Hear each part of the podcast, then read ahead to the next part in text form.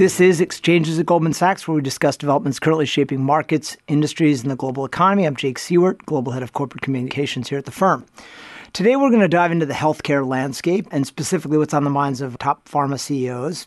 We're joined in the studio by Marshall Smith, Global Head of Healthcare Group in the firm's investment banking division. Marshall, welcome. Thank you very much. Great to be here help us understand like what's going on in the room when you're talking to large pharma CEOs today around the world. What are the top questions they're asking of you? What's on their minds? I would say the general theme is trying to set course in an otherwise unpredictable, highly uncertain world as it relates to the macro environment, certainly as it relates to markets, and then ultimately specific dynamics that are affecting the healthcare and pharmaceutical industry. And so, global uncertainty, trade policy, and trade war invariably permeates and causes a level of uncertainty generally that is making it difficult to set course for, I'd say, any organization, but certainly for healthcare companies and certainly for pharmaceutical companies. That, of course, bleeds into markets. As the markets, the equity markets, from a broader industry perspective, continue to chug higher, the equities environment for healthcare companies has also been pretty choppy. For example, biotech companies have sold off pretty materially pharmaceutical companies have had some multiple compression.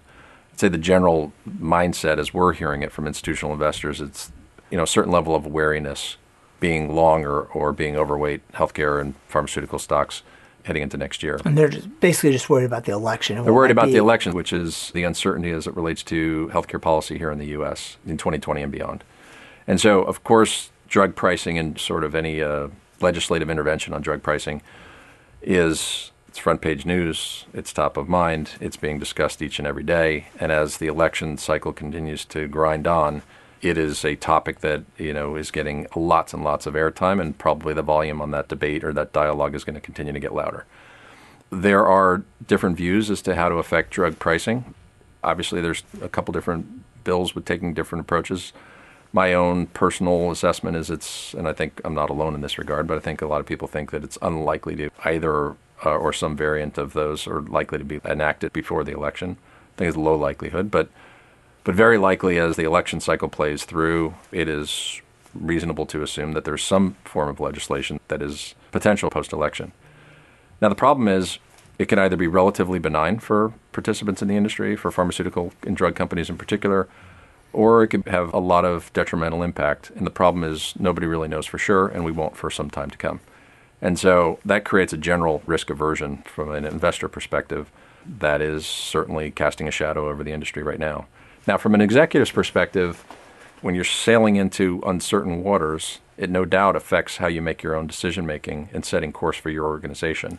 But I'd say one thing that ultimately is core to every strategic discussion that we're privy to is it's really around understanding that innovative pharmaceuticals or innovative therapeutics is the core value proposition in the industry for drug companies. And so to be guided by developing drugs that are novel, that have differentiated clinical benefit, that hopefully and importantly are addressing unmet medical needs, that's all super important. And that is at the core defining the strategies for these various companies. Ultimately, if you think about the recent transaction activity that you can point to across the industry, every participant in the industry, every major company understands that at the end of the day, the most important thing is to have as many products as possible that are delivering that differentiated clinical benefit and really contributing value to the system. And if you can have as large of a portfolio as possible or as high a percentage of your aggregate portfolio of product offering as possible, then you are going to be very well positioned regardless of how things ultimately play out. Let's talk a little bit about growth sluggish growth basically in big pharma really across the industry mm-hmm. how are they looking at organic growth in-house r&d and their own efforts to grow new drugs and new solutions for their consumers so you really have to kind of peel back the layers of the onion to get at the issue of growth in pharma because there is a very significant part of their business that is still driven by the innovation that they themselves are able to create and they're having huge sometimes breathtaking effect.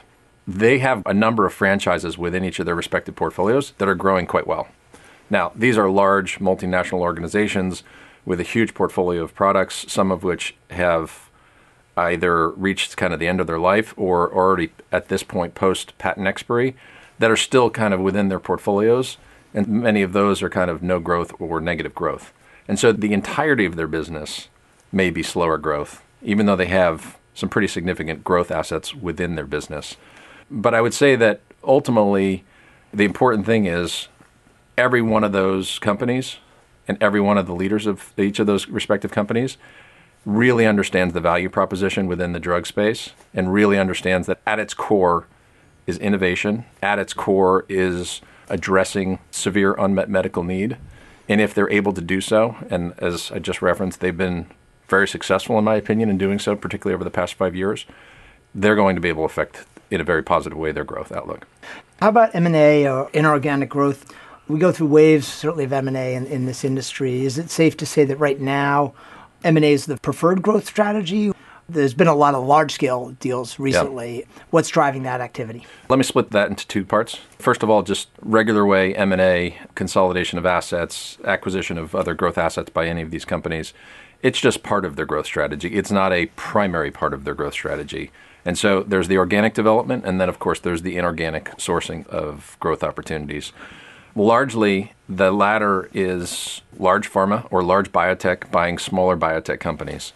And the smaller biotech quadrant of the industry continues to be remarkably productive. And so there's been a ton of capital flowing into smaller and younger biotech companies. There's been a lot of talent flowing into that part of the sector.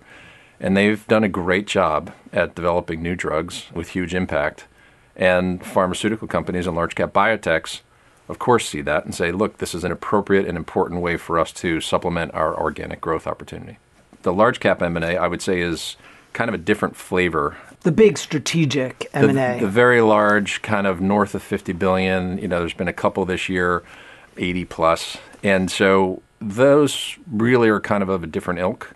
It's not are there other interesting assets out there that we can go in and have them sort of bolt on and supplement our portfolio? It's do we need to completely transform the composition of our business and change the next five to 10 year outlook and potentially offset some of these headwinds that the industry writ large is facing? And so I would say there are sort of bigger picture dynamics that are driving some of the large cap consolidation. Talk a little bit about cancer drugs. Our very first podcast was on the topic of immuno-oncology mm-hmm. um, with Goldman Sachs research analyst. How are pharma companies thinking about their strategy to diversify, bolster their own oncology pipelines? As I referenced the success in innovation, we've seen huge, huge progress on oncology. And so what we need to, I'd say, contextualize is that oncology, of course, is a broad category. It's a number of different diseases that comprise it if you go kind of tumor type by tumor type, indication by indication, you'll find a number of different examples where pharma companies and biotech companies have been able to really change the face of disease. As a result, because of tremendous amount of innovation that's taken place not just in the past five years, but over the past kind of 30 years, the elucidation of the underlying biology that underpins various tumor types and obviously the intervention or treatment of these tumors and ultimately, the development of therapeutics against that has been significant and generated a fair amount of return. You mentioned at the top that the industry is very focused on the political uncertainty that affects their industry, and it's an industry that has a long history of being in the regulatory spotlight. How are the boards and CEOs thinking about how to navigate that uncertain landscape? Okay, well, let me take those in turn. So, first of all, as it relates to drug pricing, it's a big unknown. And pretty much every CEO within the industry and every board recognizes the uncertainty that's at play, is trying to prepare for an operating environment one year, two years, three years hence that is a lot different than it is today. I mean, we have a couple of different bills that have been put forward on Capitol Hill, unclear as to what the ultimate legislation, if any, will come to pass. My own personal view is it's very likely something post election rather than before. But nonetheless, I think there's a recognition that there was likely to be drug pricing pressure in the U.S., whether it's driven by legislation or market forces or both. And so that comes back to some of the things I was talking about earlier, which is the prioritization of innovation. If you have a drug that addresses an unmet medical need and has huge impact for the patient and their families, that drug is going to get paid for. That drug should and will likely command a fair if I could put it this way, rate of return for the pharmaceutical company that or biotech company that developed it. That company should be able to price the drug accordingly. What is more likely in going to be affected by legislation or market forces or both as it relates to drug pricing? Drugs from old technology, so drugs that were approved kind of 10, 15, maybe even 20 years ago. Drugs that are not particularly differentiated relative to other alternatives that are treating a particular disease. And certainly drugs that don't offer a meaningful additional clinical benefit. So that's why you're seeing pharmaceutical companies define their strategies the way they have been, which is okay, let's make sure we're addressing really underserved markets or unmet medical needs, or let's make sure if it is a reasonably served indication or disease, let's make sure we have a step function change in the benefit that we're bringing to bear. So obviously the emphasis is on the technology and the new and solving new problems. I mean, it's hard to generalize because it's a very complex and huge industry. But is there one particular area where you think technology is particularly reshaping this industry? Again, let me break that down in different pieces. So there's drug discovery technology. And so what we've seen over the past, call it 20 years, is a dramatic acceleration of the understanding of underlying biology and the development of drugs against a now better elucidated understanding of various diseases. Sequencing of the human genome, for example, major, major breakthrough. But once it was initially sequenced, it really had to be better understood. And so, in the decades hence, a lot of work has gone into that. And I would say that we're really starting to see an acceleration of discovery and innovation based upon that. Related to that is developments on the true tech side, so computational bandwidth, computational power that ties inherently into drug discovery that allows for faster, more comprehensive, higher fidelity sequencing of genes or any particular tissue type or biopsy, for example.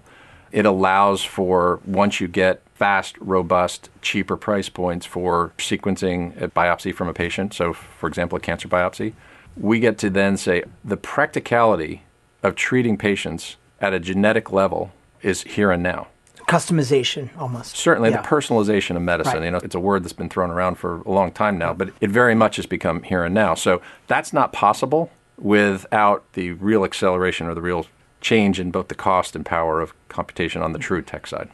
So, Marshall, the pharma industry has always been very global. A lot of cross border mergers between Europe and the US over the years. But China is increasingly playing a big role in the industry, uh, both obviously on the domestic front, but globally. What's driving that, and what is Chinese policy? How are they trying to shape their industry there? Well, I think what you see in China is just because of the scale of it. So, first of all, you may be aware, you know, it is a huge priority for China and the Xi Jinping administration to make sure that they, in a robust, comprehensive way, develop their healthcare industry all components of the healthcare industry with a near term priority on therapeutics, which includes not just drugs, but things like gene therapy. So, a couple things in China. First of all, the flow of capital towards healthcare in China is pretty massive. The flow of talent into China healthcare has been pretty remarkable. And so, what you're seeing is what they're calling the returnee movement. So, a number of very smart, very talented people that have spent, call it 20, 30 years working within uh, a Western healthcare company, large multinational pharmaceutical company, developing a huge wealth of expertise, coming home and starting or leading various local companies, particularly biotech companies. That's been super impressive to watch. But what these companies have also been able to demonstrate is not only a level of sophistication of drug discovery, but also an ability to develop drugs, I would say, to run the clinical development in a comprehensive but very expedient way. I don't mean they're rushing it, but you just think about the magnitude of the numbers. If you want to run and enroll a trial in lung cancer, unfortunately, the ability to do that and find patients is particularly straightforward. And so the ability to actually enroll and execute trials in a differentiated way has been interesting to observe. Another thing I've observed, and perhaps it's an analog to what we've seen in, in the tech industry, to not focus on yesterday's technology and keep trying to advance that, but then to say, okay, what is the frontier and, and invest and make very quick differentiated gains there. So, for example, one large institutional investor, he's saying this in a humorous way, but I think there's some truth to it. He says, You can't throw a baseball standing on a street in Shanghai and not hit a gene therapy company. Yeah. Right. There's huge investment taking place in the kind of the cutting edge of biotech in places like Shanghai and elsewhere in China. When you look across all the different sectors within the healthcare industry, what's not getting enough attention?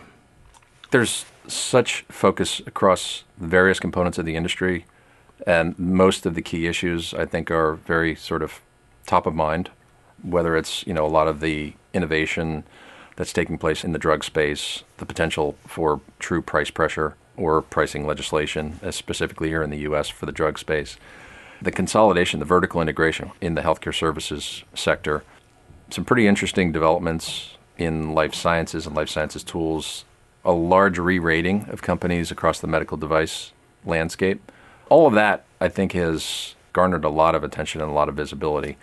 I would say that as more and more technology within the healthcare space, specifically within the therapeutic space, is becoming here and now, that there are benefits that come with this, but there are some untoward effects that we really need to be mindful of. One area, of course, is gene therapy. The potential benefit associated with gene therapy is enormous. There are so many diseases out there that are devastating, certainly impact overall quality of life and quite often life expectancy. And these are horrible diseases that really haven't had any kind of effective therapy to date. So, uh, Marshall, tell me a little bit about how you got into this field. You were a liberal arts major, I think. I was. And then how'd you find your way into finance and then specifically into healthcare? The simple answer is by accident. yeah, okay, like many things. Yeah. I was one of those kids growing up. I always thought I was going to be a doctor. I grew up in a family of physicians. My dad was a physician, my mom was a nurse. They met when they were respectively at med school and in nursing school. I'm the youngest of five kids and all my siblings grew up to be physicians or physicians today. Ah, so you're a black sheep. I am a black sheep. I was labeled a black sheep from a very young age, so I grew up with that distinction. But I grew up importantly with medicine at the dinner table, and so it was a pretty regular event for us to have dinner together as a family every night, or as often as possible. My dad would come home from the hospital. We'd have dinner together, all seven of us sitting around the table, and so invariably we ended up talking about medical cases at dinner pretty much every night. That's a good education. It was pretty cool. Yeah, yeah, but I didn't I didn't know anything otherwise. And so right. biology, medicine, medical science, treating patients, that's kind of what we grew up learning at the dinner table. As many colleagues of mine have heard me tell the story, my dad was an infectious disease specialist and a very good one, and he was for 55 years at the same hospital in Newark, inner city Newark. As a result, as sort of fate would have it, he ended up treating some of the first HIV infected patients in the US before the disease was understood, before it was characterized. Really, before it had a name, probably, yeah. Certainly before it was called HIV. So, as I said, the dinner table setting, there was a stretch there, and he's otherwise a pretty talkative guy, but he'd come home at night and he was just kind of losing himself into his meal and was just sitting there quietly and clearly distressed. And so this went on for a couple to a few nights. And my mom, who was a super strong woman, really remarkable lady, one night she kind of hit the limit and she said, Enough and reprimanded my dad and said, What's going on? and drew him back out and to basically talk about what was going on. And then he just started saying, I don't know what's going on. We have an increasing number of patients in the hospital. Their immune systems are shutting down. They're losing a lot of weight. They're having various complications that we just can't explain and can't figure out. And that was the front end of the HIV epidemic, and he was right there in the middle of it. And so those memories, when you grow up with them, those are etched in my memory. Also, he had a lot of impact on a lot of patients, and it was a pretty regular occurrence for us, me and my siblings, to be with my parents or to bump into somebody in the neighborhood or in the community, and they'd say, "Your dad." And my mom was very involved in my dad's practice. Your dad or your parents saved my life, or saved my mom's life, or saved my father's life. And so you grow up with that, and you see, like, wow, that is remarkably powerful. And it certainly motivates you to kind of do the same. And so you want to help people, you want to help your community. And so I always thought I was going to be a physician. Now, we talked about some of the changes of, of healthcare and the healthcare industry. So that's not just a recent thing. So healthcare in this country in particular has been changing for many decades. And so when I was in college, I went to Amherst College and I hadn't yet picked my major. My oldest brother is 10 years older than I am. So he was already through not just med school, he was through his residency. So now he's a practicing physician. And through his eyes, I could start to see the practice of medicine changing. And I said, Well, I don't know exactly what I want to do. I love medical science, but maybe I'll focus on education that prepare me for a career in business. And maybe I approach medicine from that angle.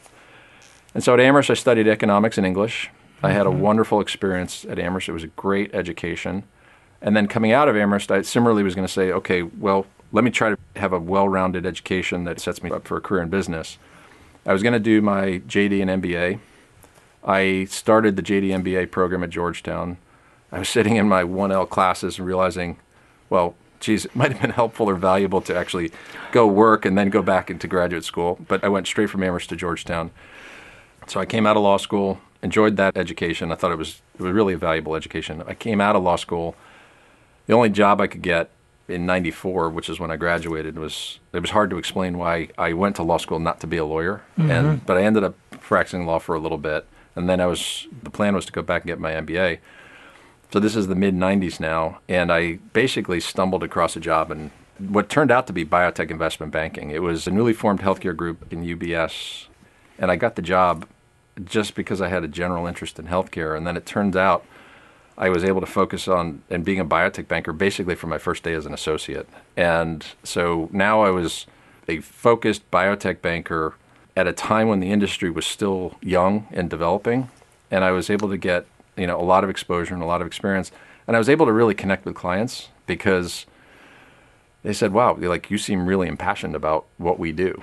And for me, it was just like, this is incredible. This, this is yeah. the frontier of medical science, and I got to participate in it. And so basically, I got to grow up with the biotech industry. And so it's been a wonderful run. 25 years. Yeah. 25 years, yeah.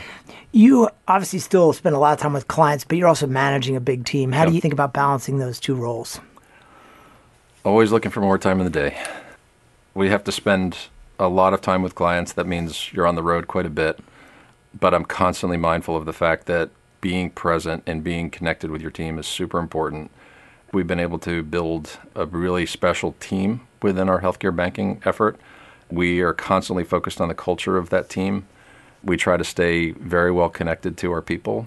What we try to also instill in them is an understanding of what the mission is. And as I've just kind of alluded to, as it relates to my own background, we very much focus on making sure that as we talk to our team, they understand that our mission is really twofold. It's to work with the most important healthcare companies and hopefully on some of their most important transactions.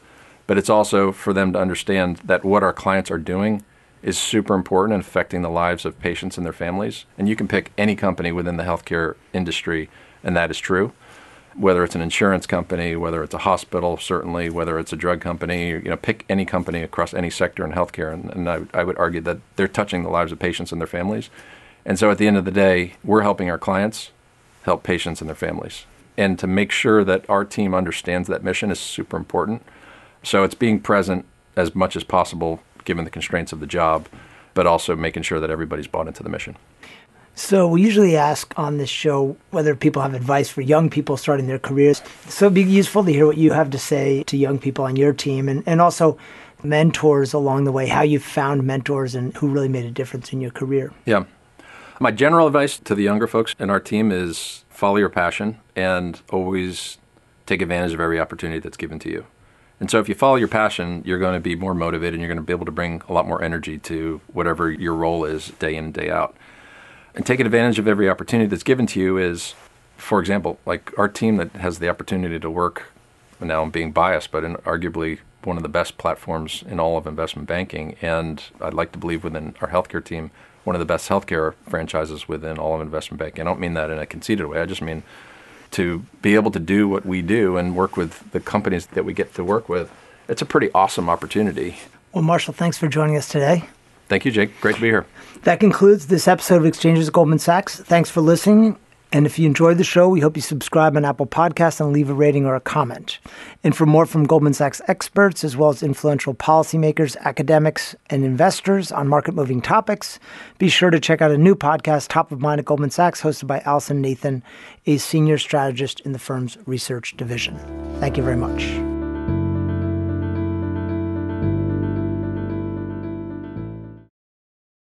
This podcast was recorded on November 5th. 2019. The information contained in this recording was obtained from publicly available sources and has not been independently verified by Goldman Sachs. Neither Goldman Sachs nor any of its affiliates makes any representation or warranty as to the accuracy or completeness of the information contained in this recording, and any liability as a result of this recording is expressly disclaimed. This recording should not be relied upon to evaluate any potential transaction. Goldman Sachs is not giving investment advice by means of this recording, and this recording does not establish a client relationship with Goldman Sachs.